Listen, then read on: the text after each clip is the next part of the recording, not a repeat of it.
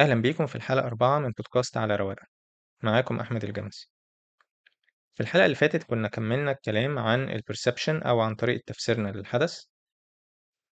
وفي الحلقة دي هنتكلم عن المرحلة اللي بعدها وهي الأكشن أو الفعل اللي بناخده بناء على تفسيرنا.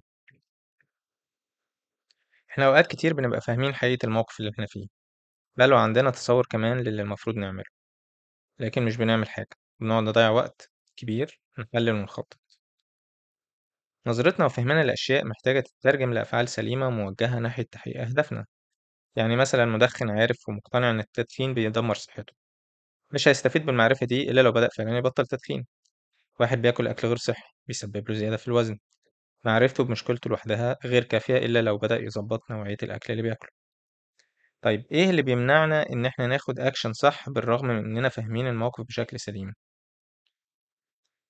في أسباب كتير ممكن تشل حركتنا زي مثلا إننا نشوف السكة طويلة وإن في خطوات كتيرة جدا محتاجة تتعمل بشكل مستمر لحد ما تبان نتائج ومش مضمون بعدها إن هدفنا هيتحقق. الطريقة دي في التفكير معظمنا بيقع فيها خصوصا في الحاجات اللي مش على هوانا. تخيل مثلا إنك محتاج تبتدي تروح الجيم عقلك هيقولك إنك محتاج الأول تنزل تشتري لبس للجيم وبعدين تعمل بحث على صالات الجيم القريبة منك وبعدين تروح تتكلم معاهم وتاخد فكرة وبعدين تتفق تدفع اشتراك وبعدين تظبط مواعيدك مع الشغل وارتباطاتك التانية.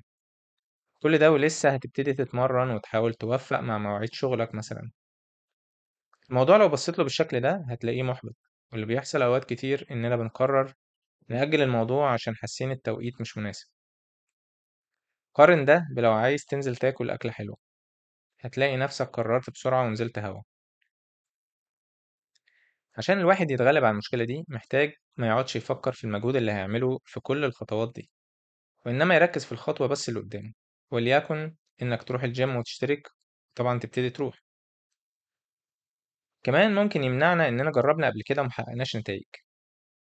الفشل في مجال معين أوقات كتير بيضعف ثقتنا في نفسنا وخصوصا لو جربنا كذا مرة وفشلنا. لو بصينا لأمثلة من التاريخ وخدنا واحد مثلا زي توماس أديسون. أديسون ما كانش الشخص الوحيد اللي عمل تجارب عشان يخترع لمبة كهربائية.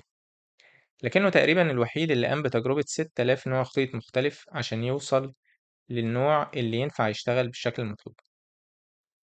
نجاح إديسون ما جاش فجأة ولا كان نتاج عبقريته وإنما جه من خلال سلسلة طويلة من الإخفاقات اتعلم من كل واحدة منها لحد ما وصل للطريقة الصحيحة. طيب فرضنا إنه كان عمل كل ده وما وصلش لحاجة. ما هو قصة أديسون وصلت لنا عشان نجح إنما لو كان مات وهو ما حققش حاجة غالبا ما كناش سمعنا عنه. وهل المفروض نقعد نحاول في شيء فشلنا كتير في تحقيقه؟ مش جاز الأفضل نحول طاقتنا لحاجة تانية فرصتنا فيها أفضل؟ الحقيقة إنه وارد كل ده والموضوع هيختلف حسب الموقف صعب أوي تلاقي روشتة تستخدمها متظبطة على كل المواقف المحتملة. خلينا نحاول مع بعض نفكك الموضوع لنوعين من الإخفاقات إخفاق في شيء أنت بتحبه ويستاهل المحاولة وشايف إنك ممكن تحقق فيه تقدم مع الوقت وإخفاق في حاجة أنت لا بتحبها ولا تستاهل.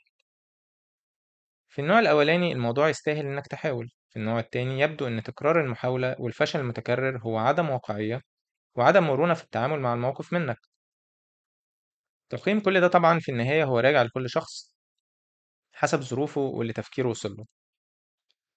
في برضه زاوية تانية مهمة في الموضوع ده وهي إن الرواقيين بيحاولوا دايما إنهم ما يربطوش هدفهم بنتيجة خارجية. وإنما بيعتبروا إن الأكشن أو الفعل السليم بيوصل لعادات سليمة واللي مع الوقت بتنمي صفات كويسة في الشخصية وبتطور الشخص داخليا. واللي بدورها بتؤدي للسلام النفسي والسعادة حتى لو ظاهريا النتيجة الخارجية متحققتش لكن هل هي السعادة بس؟ أو هو السلام النفسي بس؟ خلينا نقول مثلا إن أنت اخترت رياضة معينة نفسك تبقى بطل فيها. وفضلت تتمرن كل يوم. أنت هنا بتبني عادات جيدة زي إنك بتصحى بدري وبتلتزم بنظام معين بتاكل أكل صحي وتمارس الرياضة بشكل منتظم. وده بيحسن صحتك الجسدية والنفسية كما إنه بينعكس إيجابا على شخصيتك. كل دي نتائج داخلية. جايز ما توصلش إنك تبقى بطل رياضي مشهور ودي النتائج الخارجية. بس العادات والصفات والمهارات اللي اكتسبتها بل والعلاقات هتنفعك في حاجات كتير من اللي هتفكر تعملها بعدين. نفس الشيء في الأفعال السلبية. عندك حاجة المفروض تعملها وقاعد تأجل فيها. المشكلة هنا مش في قيمة الحاجة دي أو أهميتها وإنما في تأثير التأجيل المستمر ده على شخصيتك. لأنه أحيانا هينم بينمي عندك عادة سيئة وهي التسويف. لحد ما التسويف يبقى أحد عيوبك وده بالتالي ممكن ينعكس كمان على أمور مهمة في حياتك. بمناسبة الكلام عن أهمية تطوير الشخصية عند الرواقيين محتاجين نذكر باختصار الفضائل الأربعة في الرواقية واللي أخدوها من سقراط. لو هتلاحظوا في لوجو البودكاست هتلاقوا عليه أربع رسومات. كل رسمة منهم بترمز لفضيلة من الفضائل الأربعة وهما الحكمة الشجاعة العدل والاعتدال. الحكمة هنا قد تشمل معاني كتير لكن ممكن نقول باختصار إنها القدرة على اتخاذ قرارات سليمة.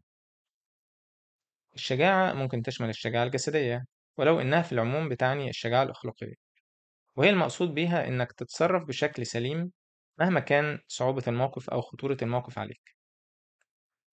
الاعتدال هو اللي بيخلينا نقدر نسيطر على نفسنا بحيث إننا لا نندفع في الإسراف في شيء سواء في رغباتنا أو تصرفاتنا. والعدل المقصود بيه إننا نعامل الآخرين بإنصاف ونزاهة. الرواقيين كانوا بيحاولوا يقيموا أفعالهم إن كانت سليمة أو لأ عن طريق ممارستهم للفضائل الأربعة. هنبقى نتكلم بتفصيل أكتر عن الفضائل الأربعة في حلقات قادمة. شكرا لكل سمع البودكاست وانتظرونا في الحلقة القادمة.